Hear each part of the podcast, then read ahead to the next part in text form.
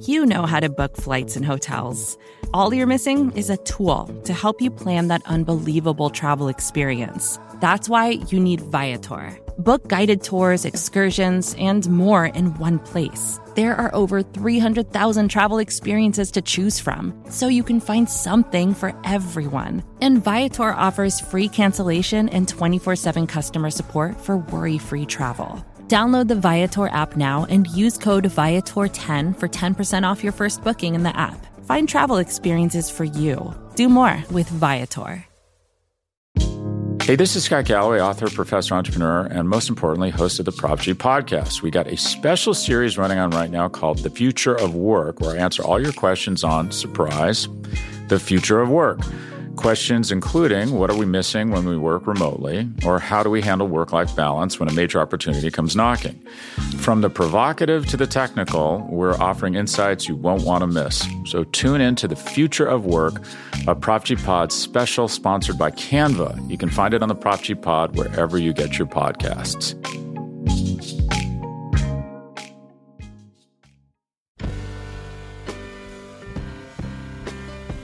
Hello, welcome to the Long Form Podcast. I am Max Linsky. I'm here with just one co-host, Evan Rat- Evan Ratliff. What's Remember up, me, Max? hey, guy. It's only been a couple hundred episodes. Evan Platriff. Max, I feel uh, more ignorant than usual coming into this episode. I know nothing about what you've done, who you've talked to. Aaron's not even here. I feel like I have to talk more. Just keep talking. Just keep going. That's all I got. This week on the show, Evan, I interviewed Krista Tippett. Oh, Ah, Krista Tippett is the host of a very successful, well-known, fantastic radio show, also a podcast called On Being. Krista is uh, an incredible interviewer, and I talked to her a little bit about the art of the interview. She's got really interesting thoughts, surprising, counterintuitive thoughts about what makes for a good question, and we talked about that. But also, little known fact: Krista Tippett got her start as a stringer for the Times in Berlin in the '80s pretty interesting time to be covering the city of Berlin. yeah, it's a good beat. I Help- like the idea of a podcast that can then make this podcast better. yes, yeah. Basically, I was just like, uh, it was a scam. I was just trying to get notes. I'm going to do someone next week that is really good at the art of the intro. you and I clearly need some help on that. Uh, I should also say part of the reason that we had Krista on the show this week is that she just uh, wrote a book. It's called Becoming Wise, and it's sort of a distillation of all of these conversations that she's had. And speaking of distillations, Max, do we have any sponsors this week? yeah, yeah, you do need to do that intro one. That was maybe the worst segue we've ever done. uh, the sponsor this week is MailChimp. They are an incredible way to send an email newsletter. Over 8 million businesses use MailChimp for their email newsletter needs. Longform does. Atavist does. Also, special uh, shout out to our friends at MailChimp this week. They got a big, uh, big old write up in the New York Times. Congratulations, MailChimp. Shine deserved. Congrats. And now here's Max with Krista Tippett.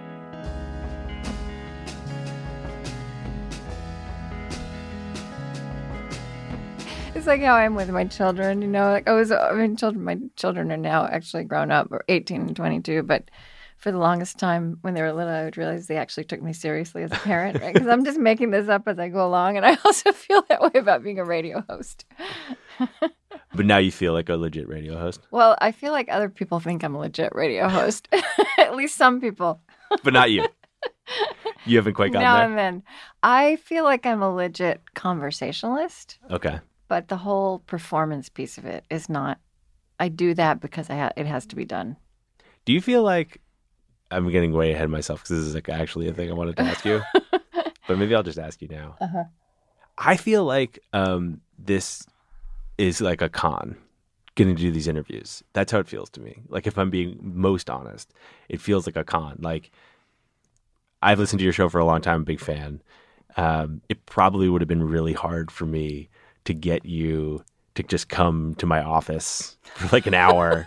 Because you have a And shoot- podcast, and you shoot can invite shit. anybody over. Yeah. right? Like, no Yeah. way I could, Yeah. like, you, uh, you're a busy person. You can't just come talk to some schmuck in Brooklyn for an hour about all his questions about how you do your job. Uh, but now, like, we have these microphones Right. and some people will listen, and therefore, uh, here you are. Yeah. Feels like a con. Yeah. Yeah. It's true. I hadn't thought about that. Podcasting is, it's like opening up all these living rooms.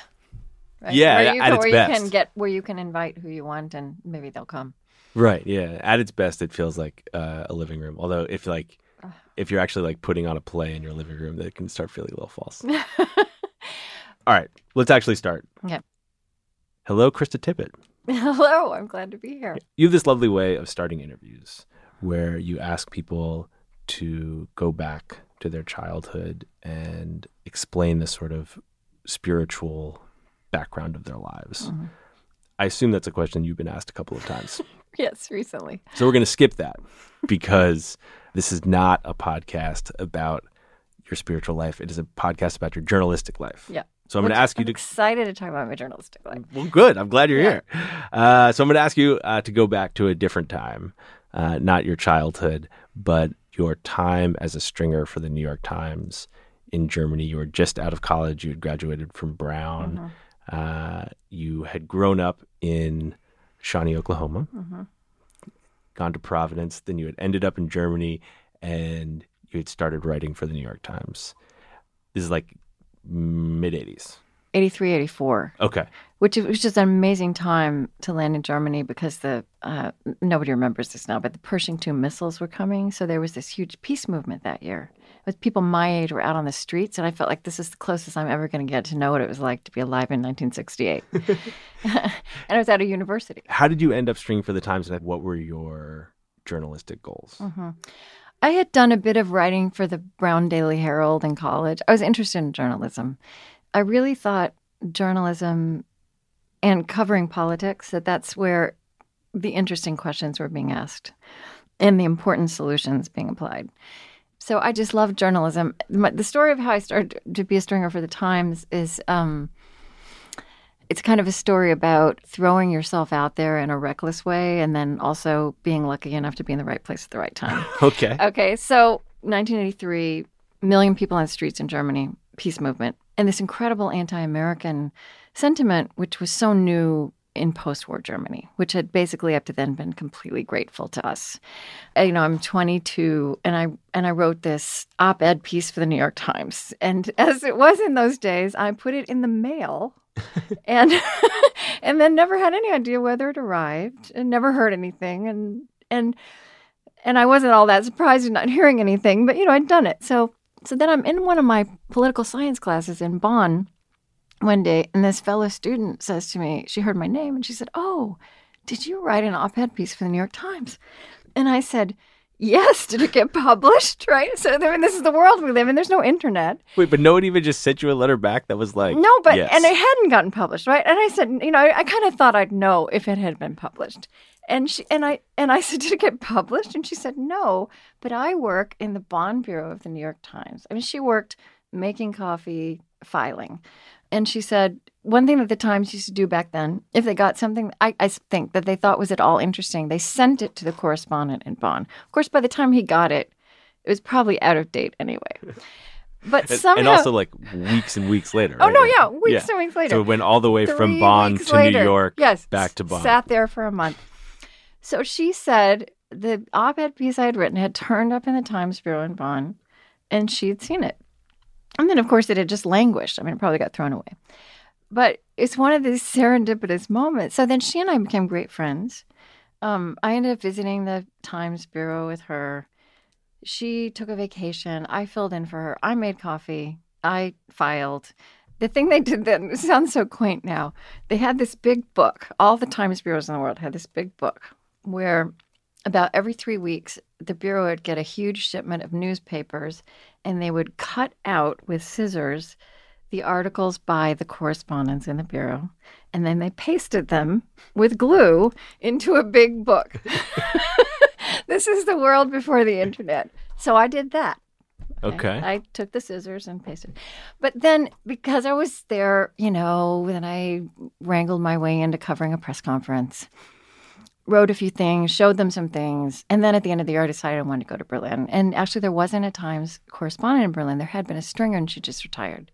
There so was- ve- you know, very flukishly they said, "Okay, do you want to be the Times stringer in Berlin?" But there was no promise. There's no no salary, no guarantee that I'd ever publish anything. But then I, you know, I hustled and I published some things. What I mean, What an incredible Is that a gig! good like story? could be the stringer in Berlin in 1984. I That's amazing. That's like a Simon of a lifetime. I know. Actually, it Did was. you know what you you were doing? You mean in terms of the writing or the Yeah.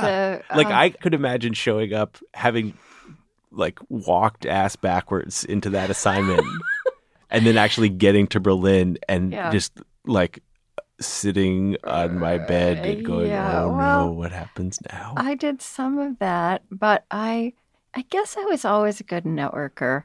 The thing about West Berlin in 1983 is that on the one hand, it was the fault line of the Cold War world. On the other hand, it was an island in the middle of the great communist sea. It literally was an island. I mean, there was this great story of this general who came to coordinate the Berlin airlift. And actually, only when he got to Germany and somebody showed him the map and said, General, here's where you have he said, Oh my, he- the story's like, Dick, are you telling me that West Berlin is in the middle of East Germany? And it was. And so it was this little island. And it was also, it had the social life of an island, even though the people you were dealing with were like the American general, you know, a lot of people who were actually spying and you didn't know it, all kinds of diplomats and spies and generals. And so I got, I just, because I was a New York Times stringer, even though I'd never written anything, I, I got, I just immediately introduced myself, got into all the cocktail parties, all the diplomatic dinner parties. And then that was also a way to get into stories. How did you navigate that world? Like Nobody what ever asked me about this time of my life. It's fascinating. So what, what happened? Like how did you figure it out? Aside from just saying like You know, I'm I Krista got- Tippett of the New York Times. What uh, like when you find yourself at a cocktail party with a bunch of American diplomats and you were what, 20 Yeah, I was 20, what, 22, 23, 23, 24. You were saying these things casually. It sounds totally crazy to me. I How, what did you it do? Does. I, you know, I don't know. I, I faked it. I mean, I, I had a lot of fun, and I, I met other journalists, British journalists, who would just be a little bit older than me. Well, the other thing, I, I had a great advantage. I, this is important. I had spent a semester from Brown in East Germany, Mhm. in, and not in East Berlin, but in Rostock on the Baltic, like really in East Germany. I was very fluent, and I knew people on the eastern side of the wall. And this actually made me really special, just in terms of something I knew and could talk about. So I think I, you know, I parlayed that, or I, I just brought that in. Do you remember any of those stories? What stories? Stories you ended up writing? Uh, the Times never gave a byline in those days. I don't know what their policy is now because they pretended like they didn't have stringers, literally. Oh, really? So it would- it would just say special to the New York Times with nothing above it. but do you remember Mengele, the Auschwitz, the Nazi doctor who did all those horrific experiments on Yes. twins? His body turned up in Argentina, I think. And when some these bones turned up, and they said they thought it was Dr. Mengele because nobody knew where he was. Was he still alive? Was he experimenting on children still? They sent me to his hometown in West Germany, which is a very dark place, like right out of Grimm's fairy tales. And I was supposed to find out if this, this was really these were really his remains. And I actually got to the guy, the man who had brought letters back and forth between the Mengele family, which really owned this village, and Joseph Mengele in I think it was Argentina all those years. And he told me that it was true. I just positioned myself outside his house and but first of all I had to go through the village and get somebody to tell me where he lived and um and I you know I said I'm this young American I've come all this way to talk to you and somehow he bought it. so I I mean I had some great adventures. Seems like it. Yeah. Did you? Whole different life. Feels like another lifetime. Well, it's funny. I, I'm I'm sort of not surprised to hear you say that because the whole time you were talking about it, you had this kind of like nostalgic, like uh, wistful look in your eye. Yeah. Well, I really I turned my back on that kind of journalism intentionally. Um Why? because as much as I had so many great stories to tell, you know, ultimately, and it was, I mean, I wouldn't trade it for the world, but um, it wasn't for me to be, to wake up every morning and wait to see what news would present itself that I had to cover. Because, you know, I, I liked stories where I got to start really investigating something or looking at it deeply. And with that kind of breaking news journalism, you know, the minute you kind of feel like you've wrapped your arms around something, you move on to the next thing. Right. It's always re- it's always reactive, Mhm. and it and it never can really go deep. So, and that's not that's not really who I am. and you knew that then. I figured it out.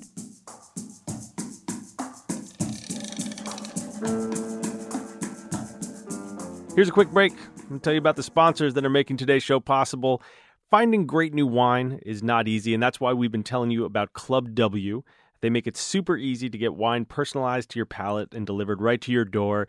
There's a little update for you. Club W, it's now called Winc. That's spelled W I N C. It's a new name, new look but the same basic service. Winc works directly with winemakers and growers from all over the world to create delicious wine and deliver it right to your door. They've got a 100% satisfaction guarantee, which means if you do not like a bottle they send you, they'll replace it with one that you love. No questions asked. These aren't just random bottles, they are based on what you like. There's a whole palate quiz you take when you sign up, and they start figuring out what you like. You rate bottles, you get ones that you like even more and more. It is a self fulfilling circle of wine deliciousness. The best part, Winc is offering our listeners 20 bucks off right now when you go to trywinc.com slash longform. They'll even cover the shipping. You get free wine personalized to your palate, delivered right to your door. Try Winc and get 20 bucks off when you go to trywinc.com slash longform. That's T-R-Y-W-I-N-C dot com slash longform. Also sponsoring the show this week, Squarespace. And it's time for you and I just to have a conversation. Let's have an honest dialogue there's probably a website you've been meaning to build, right?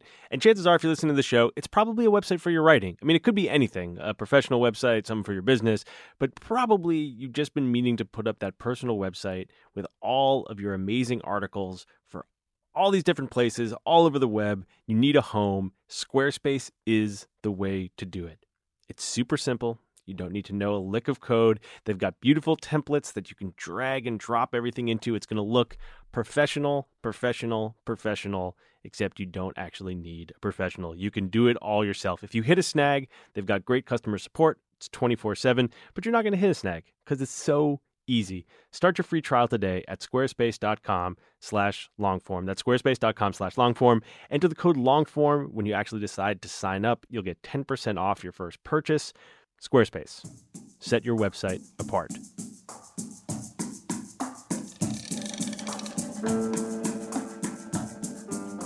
So you figured out in that time that reacting wasn't what you wanted to be Yeah. doing.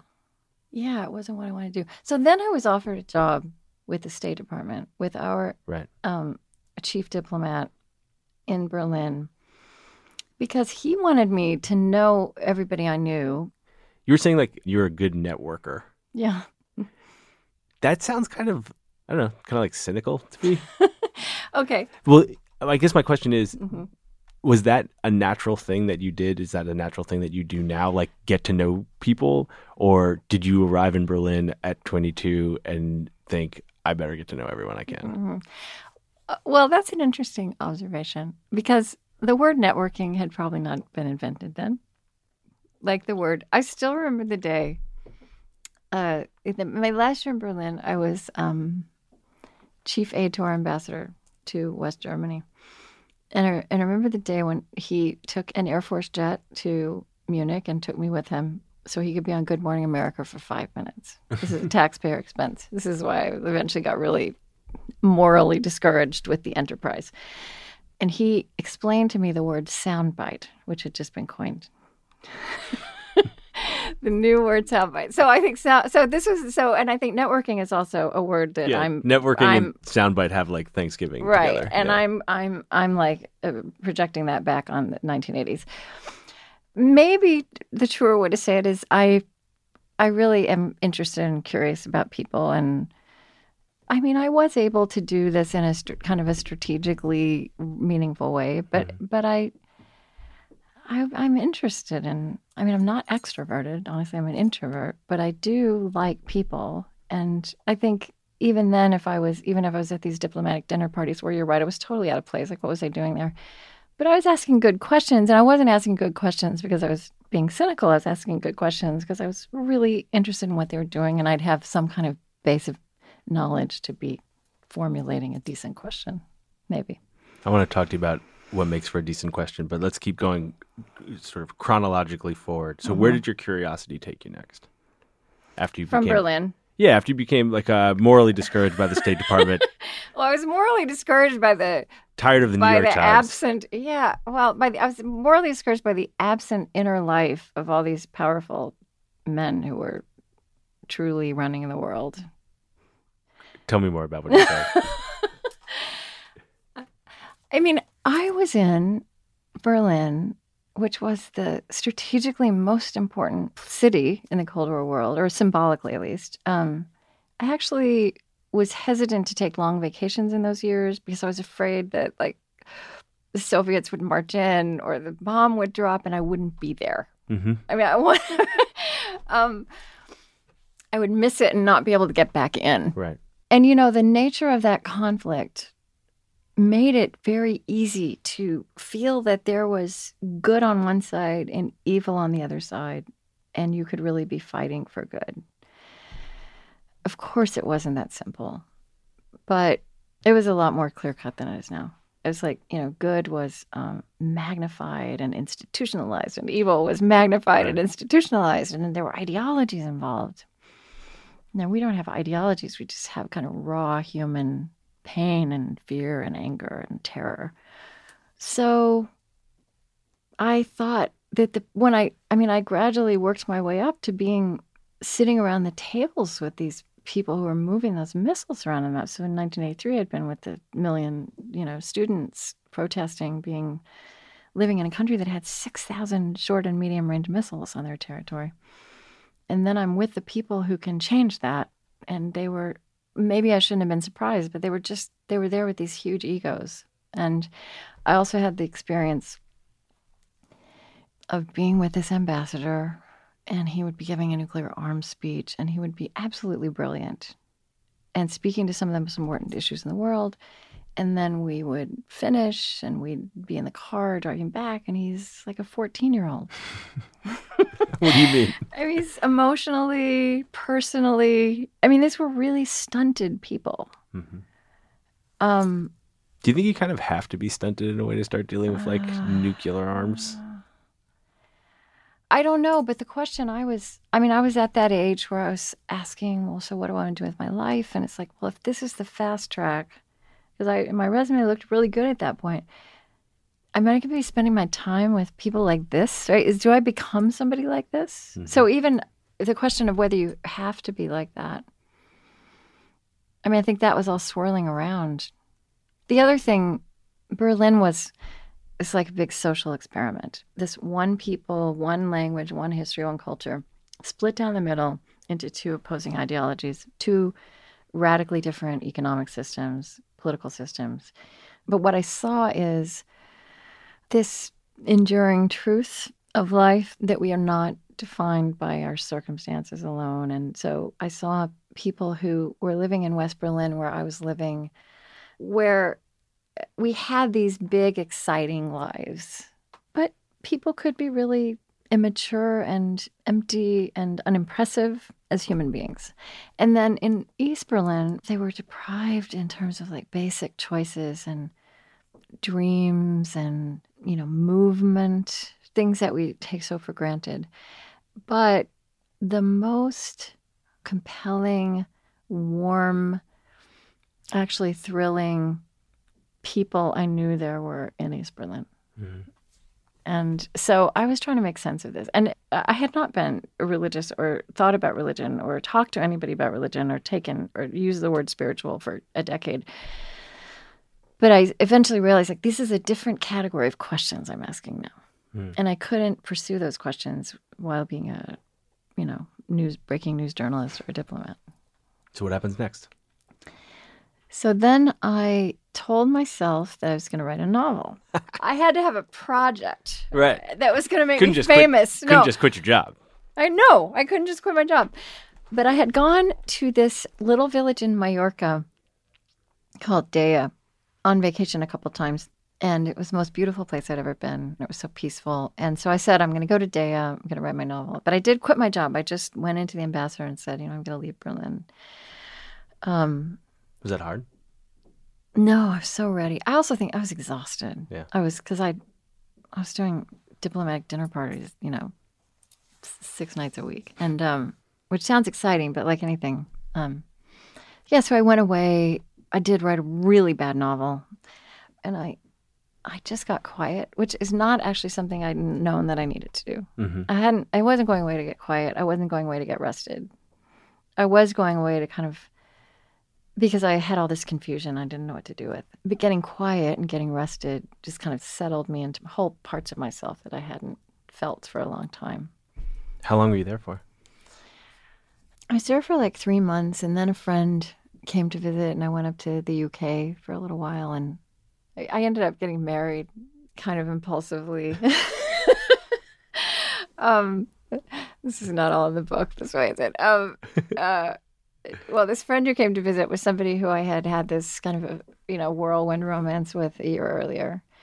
I was at this stage in my life where I was completely unmoored. You Mhm. know, I'd Yeah. been on this path that was so definable, Right. and I stepped off it.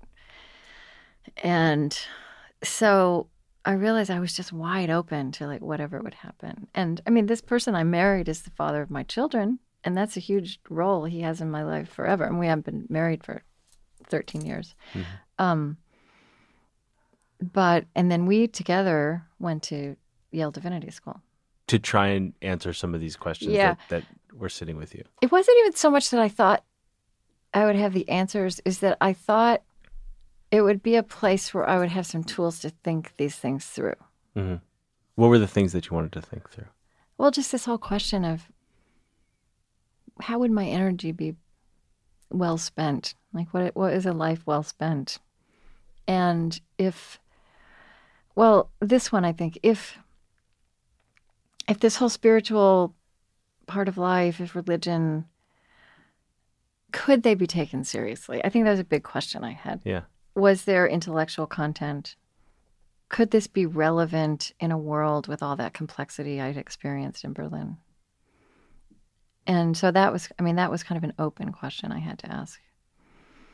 And then I studied theology and also studying how people in that realm interrogate texts, which you never hear about, right? Especially back then, that was like the era of Jerry Falwell, Pat Robertson, Right. just these really vitriolic, simplistic religious voices who made these very plain statements about God or the Bible. But actually, in that world, and it's amazing. I mean, people take texts apart. They look behind the words and, you know, take the words apart and do the lineage of words. And I mean, in, in Judaism, it's like individual letters, you Yeah. know. I was just fascinated by that. So it's very much the life of the mind is in there. It's very, very creative. There's so much more poetry in the traditions than we understand, like in the Bible. I mean, books that we've treated like nonfiction essays are poems. and if something is an epic poem, you read it differently, right? You discuss it differently, you internalize it differently. So just that kind of discovery was amazing. It- and then I came out and it was just I mean you couldn't find it. I mean this is not like this should these should not be hidden disciplines. When you came out of that experience back into the rest of the Yeah. world, Yeah. how did you find the space that led to your show? Like, how, how did Mhm. you get from Yale to On Being? hmm Well, I think it's important that I still was a journalist, right? That was my grounding. And that, those are the eyes with which I saw the world. One thing I learned that I think I think is a truth of people who make like career transitions. I mean, I had really leapt from one field where I actually had some credentials and some skills, and then I just walked into something completely different. But when you make a leap like that and you come back out into the world, and I think this is any kind of transition like this, you're still mostly taken seriously for that thing you did before. Right. And also, I had thought I was leaving that behind. But when I came out, it was, it was kind of the journalist in me that was then looking at the world and saying, why can I not see this anywhere? And why is it this hidden knowledge that I had to go into all this debt to learn about? How would you describe like religion reporting at that point? Oh my God. Well, it's still pretty bad. It's better than it was. What makes it bad? What's the problem? Oh, there's so many things that make it bad. Journalists, you know, good journalists in newsrooms hold themselves to primitive standards when they're covering religious ideas and people. They're sloppy and simplistic in a way that they would never be with a political or economic person or idea. Why do you think that is? I mean, they get facts wrong. they generalize because they don't take it seriously and they don't know how to take it seriously. They think of it as subjective. And that flies in the face of this great journalistic value of objectivity. But of course, that is such a fallacy. I mean, we're learning that it's, first of all, not real. And I'm not saying it shouldn't be a goal, but we're learning that it's always imperfect. But also, I thought about this a lot after 2008. You know, the economy imploded because we realized that it had never been a science after all. Like this, that this is not a rational part of life after all. Mm-hmm. So somehow we had convinced ourselves that politics and economics have this rational core. That it's math. Yeah, and that you could somehow you could investigate it as a rational pursuit and make it ever more pure. Mhm. And with religion, nobody felt like they could make that move, right? It was irrational at its very core. Journalists tend to interview religious people the way they interview politicians. And what happened with Jerry Falwell and Pat Robertson, people like that, is they walked into that space. Right? We'll have a debate with you Right. right? We'll tell you what our values are that should be public policy. They kind of made a mockery of, you know, betrayed the spirit of what they were supposed to be representing by being willing to squeeze themselves into those political boxes in order to be heard. When journalists interview religious people, like when they interview politicians, you come at it from a perspective of skepticism, hmm right? Justify yourself, prove that we should take this seriously. However, if you interview a musician or an artist, it comes from a place of appreciation, of understanding that these people are existing and creating in a realm that is mysterious. Like we let that be true with artists. There's some kind of mystery going on, there's some kind of ineffable, unfathomable something about human experience that is being brought into expression. And so the journalistic inquiry is just help me understand this. Right. Like, so I think it would be interesting if journalists would think about religious people of integrity, you know, not the ones who have made themselves into politicians, approach them more like artists with that kind of inquiry. Which is basically what you do. Yeah, which is basically what I do. Yeah. Can we talk about what you do for a little Yeah. bit? Yeah. When you decided to do the show, what did you want the show to be? I wanted the show to be a big conversation. I was basically saying it should be possible to cover this part of life, you know, religion, spirituality, ethics, with the same complexity, balance, searching intelligence that we apply to politics and economics and the arts. And why is the best format for that not a newspaper article, but a hour long Oh, conversation? Well, I mean, uh, that's probably just because I, I mean, I actually don't think feature pieces about valiant religious people are very, they, they tend to be like putting people up on a pedestal and they're not people who you could be like or would want to be like. But it, I think that was also because I love radio. And I thought public radio was a place where you could be able to try this and where you could do depth.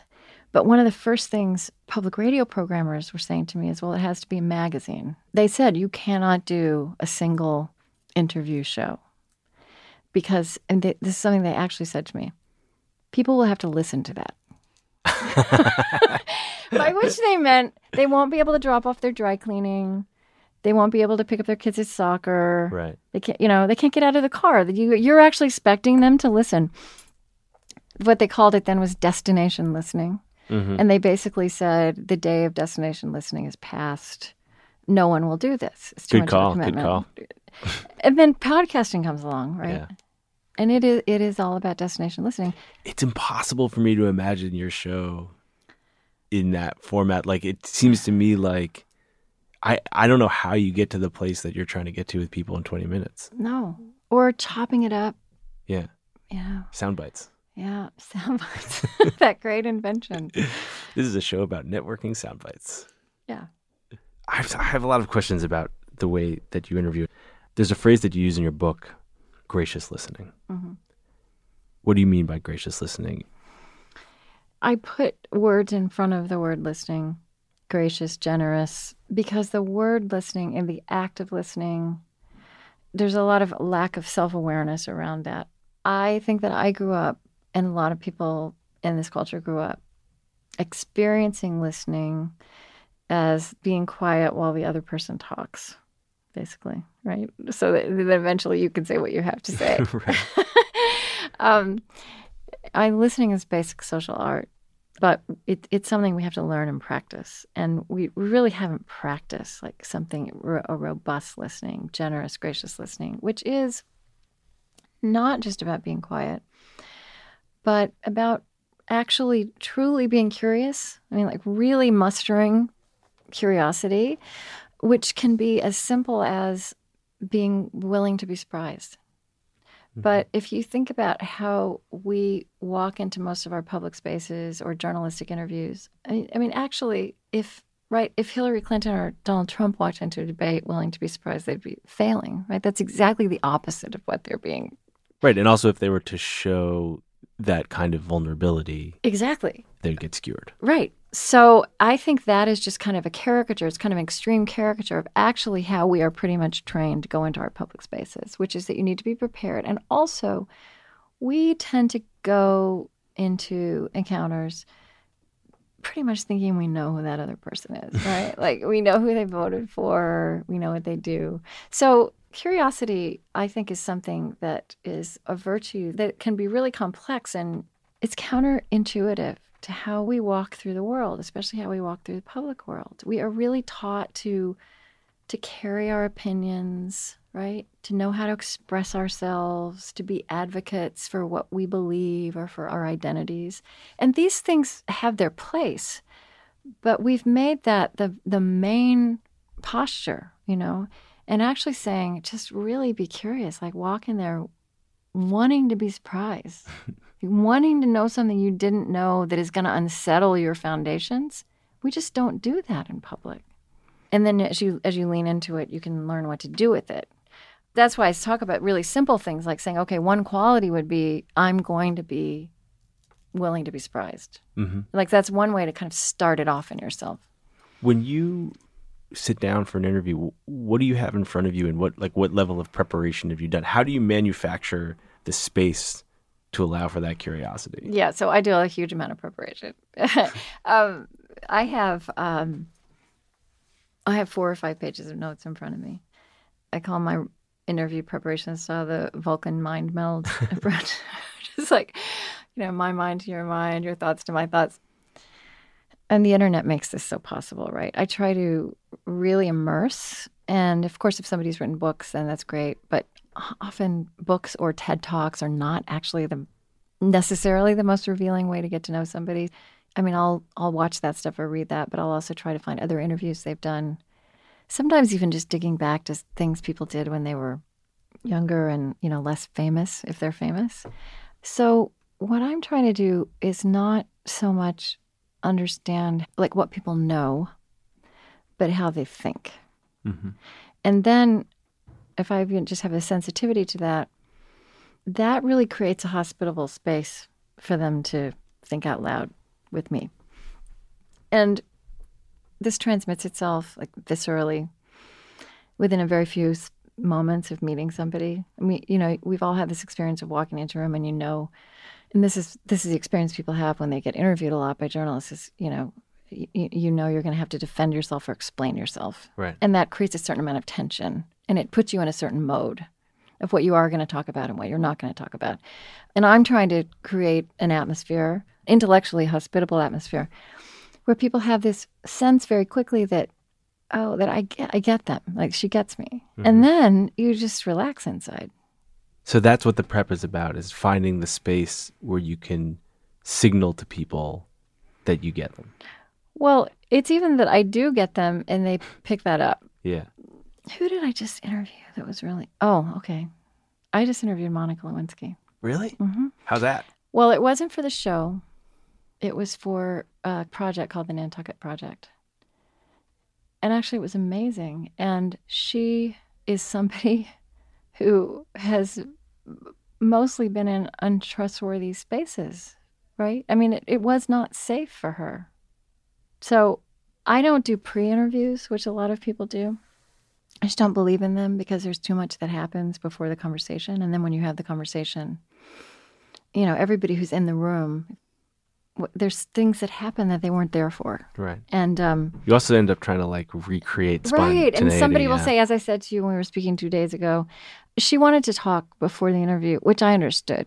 And it was really just about making sure that she, I mean, she she does listen to the show, but that she could, um, I, I think she, she has learned that she has to make sure, you know, she's safe. And uh, that was one where I actually had, but but what I didn't, I said I'm not. But sometimes people would like the questions you're going to ask, Mhm. right? And I just don't do that because then we won't have a real conversation. But I said, what I can promise you is that I'm not there to, um, I'm there to to draw out the best of you. Yeah, Such a warm thing to be able to say to someone. it is. Yeah, it's a gift to give somebody. There's this section in your book about what makes a good question.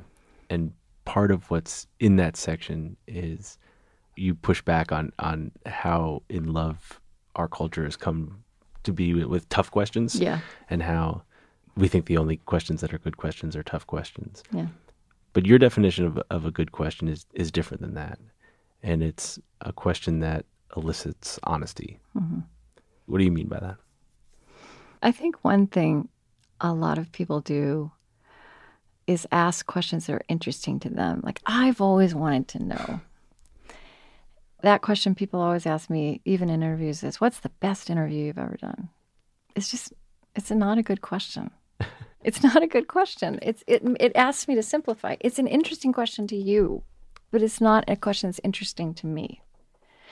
So often when I start out preparing for an interview, I will have my questions that I think going into this, I'm probably going to want to ask this person. But in the course of preparation, a lot of them will fall away. And what will come in their place is the question that's going to be interesting to them. And I can formulate that question because I'm immersing in their thinking. And so then the questions I'm writing are coming out of that rather than out of my head. And if you ask somebody a question that's interesting to them, I mean, you just, you know, they immediately, I mean, you'll hear it. They'll say, oh, that's an interesting question. and then they stop realizing they're being interviewed and they're not even giving an answer. They're thinking in real time. And I mean, this is part of what this, you know, you and I are in this podcast space. And I think that's part of the experience people are getting in the podcast space is hearing people think in real time, even if in a lot of cases very badly produced, right? but that there's something amazing about you know being present for that for people thinking in real time and you know witnessing it and then sets things off in your imagination as you mm-hmm. listen. Your show plays like a, a unique role in my life. I don't know if you have ever had this experience, maybe you had it when you were in Germany or before you sort of leaned in to the way of thinking that you currently occupy. Sometimes I'll have like books on my shelf for years that I won't read, even though I know there's something in there that I really should hear. And I think it's it's in part that I'm worried I won't be able to hear it. Right? Yeah. You only get one chance to hear it. And in a way that your show is kind of like that for me sometimes. like it's sitting there on my phone all the time. And there are some moments where I feel calm enough, present enough to listen. And there are other times I've tried to listen and I just can't like hmm. can't I can't rise to the occasion kind of, mm-hmm, you mm-hmm, know? Like I'm mm-hmm. just my mind's too busy. How do you sustain the energy to have those conversations week in and week out? Like, how do you, Krista, stay in that place? And I guess maybe a, a secondary question to that is like, are you like that all the time? Like, are you like that like when you go to the grocery store? No, I'm not. And and and the answer is I don't I don't stay in that place all the time. Because being human eh, that's not the only place it is to be human. I mean, I, one thing um and I wrote about this in the book a little bit because I, you know, I grew up in this very kind of anti-intellectual, a place where nobody ever talked about these things or much else that I talk about now. And then I went to Germany, which is a place where it was absolutely impossible to have a superficial conversation. And I found that fascinating and energizing. But when I left, part of the reason I left my job was I've got to get out of here because I'm losing my sense of humor. Mm-hmm. I don't want to always be talking about important things. I actually feel this, you know, like I need at the end of the day to watch something on Netflix, do some yoga. I mostly read murder mysteries in my when I'm reading for fun. Yeah, I was gonna ask, like, what are you watching on Netflix? Are, are we talking about like you know, uh, like a nature documentary? Or are we talking No, about like. BoJack Horseman? We're talking about Breaking Bad and True Blood and Okay, True Blood. I love True Blood so much. I really like vampires. And in fact, I think part of my like personal trajectory has been to get much more in touch with this part of myself that just needs to relax and have fun and I mean I I I am fun. I mean, I'm not a c- completely serious person, but I haven't necessarily I'm fun. A lot of people say I'm fun.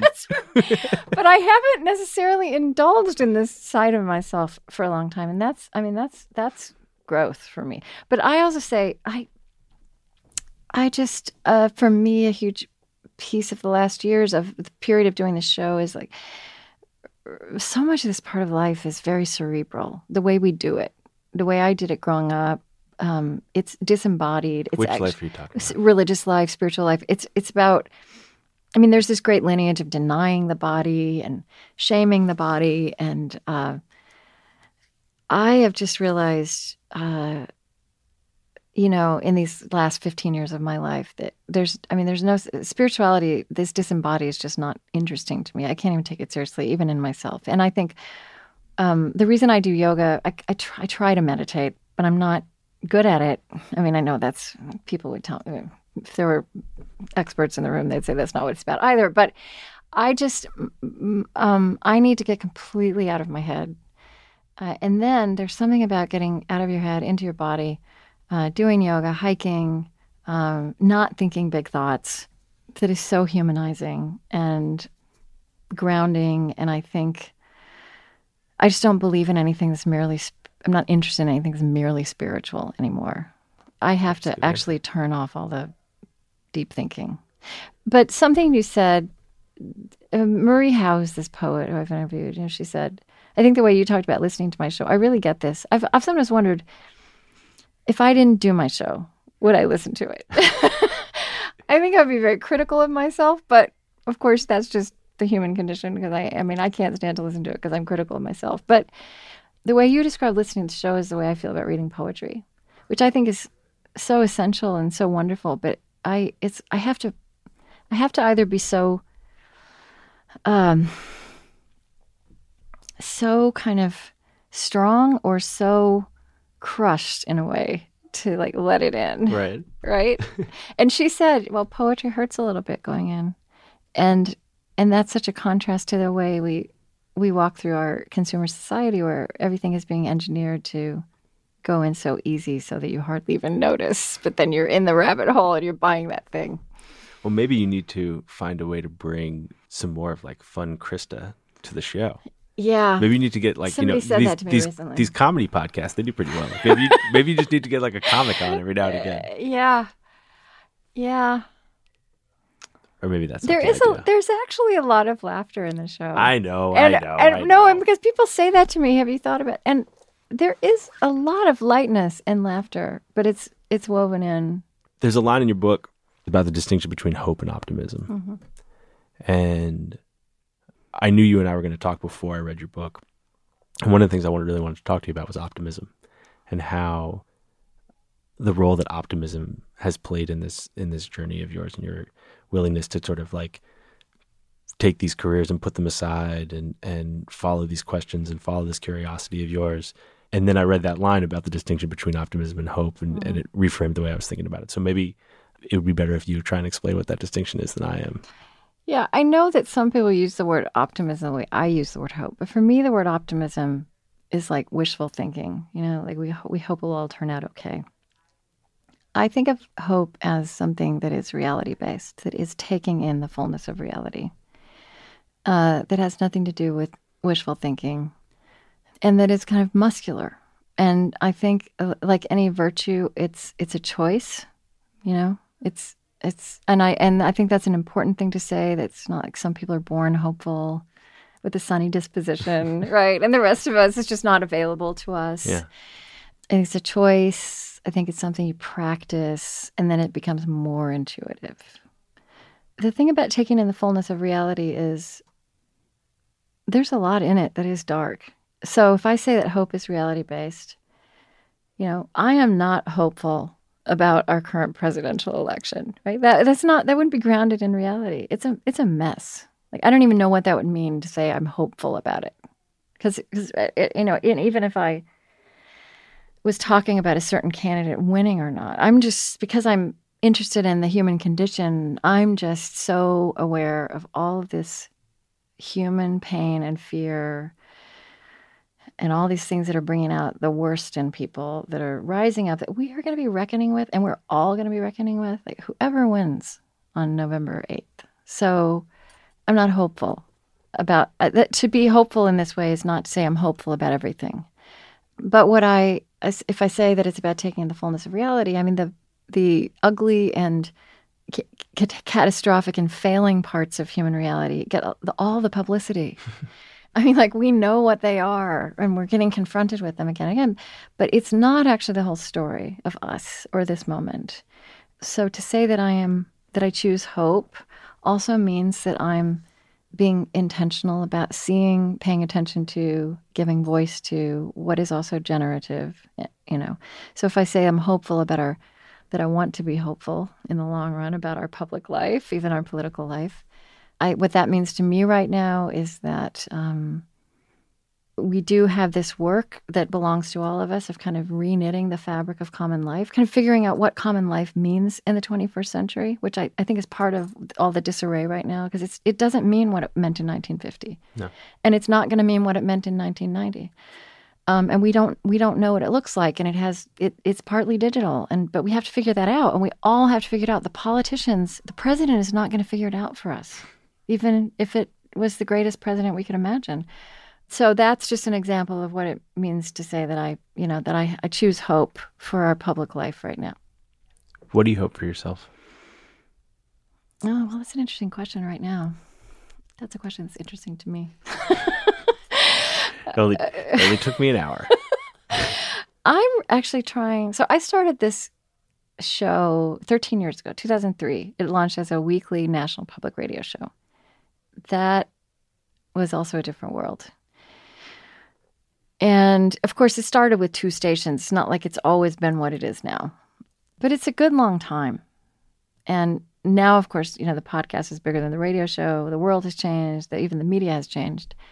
So I'm, I'm thinking right now, I, I don't want to be static, right? Like I, even if after I died, public radio stations would continue to air my show, I'm I'm not aspiring to be the car talk guys, right? like I mean, at some point I'm going to stop doing this, but I'm thinking if I I think I really really care. What feels so urgent to me is this public life question, this common life question. So, and this whole these questions of what does it mean to be human, and what it, what does it mean to lead a worthy life, and uh, 21st century people are having to reframe all of that and live with it I want to connect that. And I actually think I think millennials and new generations are really ready to do that. Connect that search and and a commitment to inner life that those nuclear arms experts of my 20s did not have with okay, so then what does that mean for our life together? Mm-hmm. That's kind of emerged as kind of this new edge of what I do that just feels more and more important to me. So I'm hopeful that um, as I move forward these next few years, I'm going to figure out how to lean more into that. And I don't I don't know what that means, but then I'll figure it out. I look forward to seeing what it is. thank you. Krista, thank you so much. It's been really fun.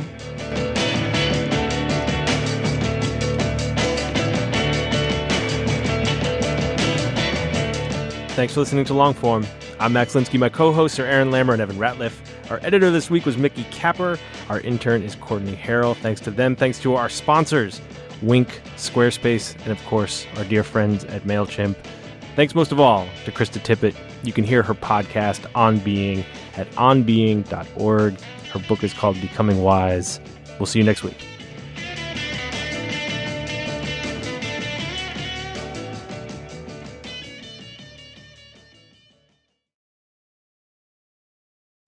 I don't know of any other show that puts out the unedited interviews. I know. What was that decision about? This was this was Trent Gilliss, who created our digital presence, and he said if we really believe in transparency, um, which is a value of the internet, he he also I think personally he's, he didn't come at this from being a journalist. He felt like there was a lot of interesting stuff that got cut out. Yeah. In order because I do a ninety minute interview that got cut out to create the fifty two minute show. But as the person doing the interview, I find eh, that's the most terrifying thing I've ever heard. it's terrifying because I'm not because I know because I have the 90 minutes and I I know exactly. So just you we were talking a minute ago about the the the you know the roadmap. Because I'm doing it that way, I can let somebody just wander down this path for 10 minutes and I'm pretty sure that nothing is going to come of it. And you know, sometimes I'm rolling my eyes because it's not good and I know it's going to get cut, but either because it's really important to them and I need to let them say what they have to say, or because I have a suspicion that if I let them keep going, there might be something at the end of that road that is a gem. But there, but it's full of that, and and the, and but people, um, people actually like that roughness of it. How, who? But people listen to the edited They- one. The edited one is listened to more than the unedited. one. Yeah. But there, I keep, I meet more and more people now who say I only listen to the unedited. Yeah, which on I feel embarrassed because I'm also, I'm much more rough, right? I mean, I'm polished in the 52 minutes yeah, in yeah. a way that I'm not. yeah. The, I'll- most of my I'm edits are edited just too. yeah. Most of my edits are just like, Are you? please take out that dumb thing I Yes, said. we could all use Pro Tools editing on everything we say. Okay, great. Yeah. Why do you run? Why does anyone? I always thought that runners loved running, and that's not the case. Most runners hate running, but they choose to do it. In the new docu-series Running Sucks, brought to you by Team Milk, Abby Ayers learns why women runners everywhere are driven to go the distance. It really is about taking my power back and proving myself wrong. Team Milk is about fueling women's performance and helping them along their marathon journeys. You can sign up now for the inaugural Every Woman's Marathon taking place in Savannah, Georgia on November 16th, 2024. Learn more and register at everywomansmarathon.com. More to dos, less time, and an infinite number of tools to keep track of. Sometimes doing business has never felt harder, but you don't need a miracle to hit your goals. You can just use HubSpot because their all in one customer platform can make growing your business infinitely easier. Imagine this high quality leads, fast closing deals, wildly happy customers, and more benchmark breaking quarters. It's not a miracle, it's HubSpot. Visit HubSpot.com to get started today.